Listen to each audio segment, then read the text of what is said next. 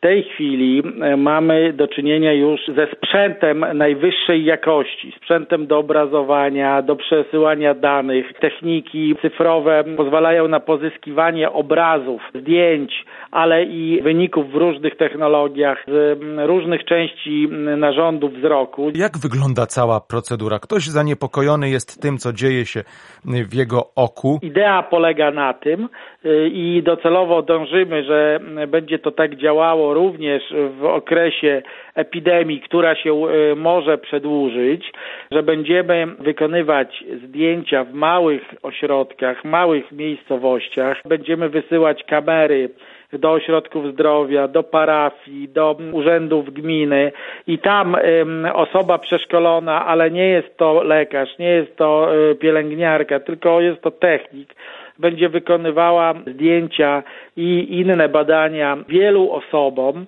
Wstępnie te zdjęcia będą analizowane przez sztuczną inteligencję. Jest to program komputerowy, do którego przesyła się zdjęcia i wyniki. Ten program już na podstawie różnych algorytmów orzeka, czy mamy pierwsze objawy choroby, czy też nie. Jeśli sztuczna inteligencja nie stwierdza żadnych objawów, żadnych problemów, które mogłyby świadczyć nawet o wczesnych etapach choroby, wówczas pacjent uzyskuje informację, że może przyjść na badanie kontrolne za rok. Natomiast osoby, u których właśnie te programy komputerowe nazywane przez nas sztuczną inteligencją rozpoznają pierwsze objawy choroby, w trybie pilnym kierowane są do ośrodków o wyższej referencyjności. W naszym przypadku jest to klinika w Lublinie. Kiedy możemy spodziewać się, panie profesorze, że te rozwiązania wejdą już na dobre, staną się standardem? My rozmawiamy z ministerstwem już od ponad pół roku.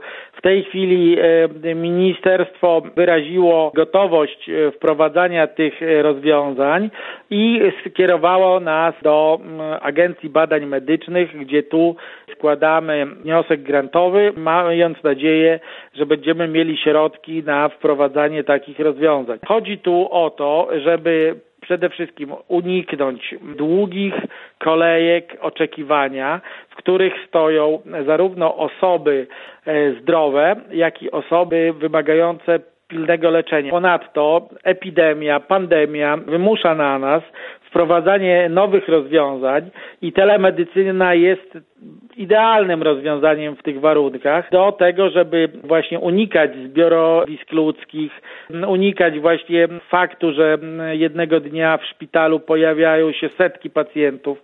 Te osoby mogą się od siebie zarażać, przenosić infekcje na personel. Także telemedycyna dodatkowo pozwoli nam na zahamowanie rozprzestrzenienia się epidemii. Dlatego system musi przestawić się w trybie pilnym na nowe rozwiązania e, technologiczne i na nową filozofię prowadzenia e, pacjentów, zarówno na etapie diagnostyki, czy później już leczenia.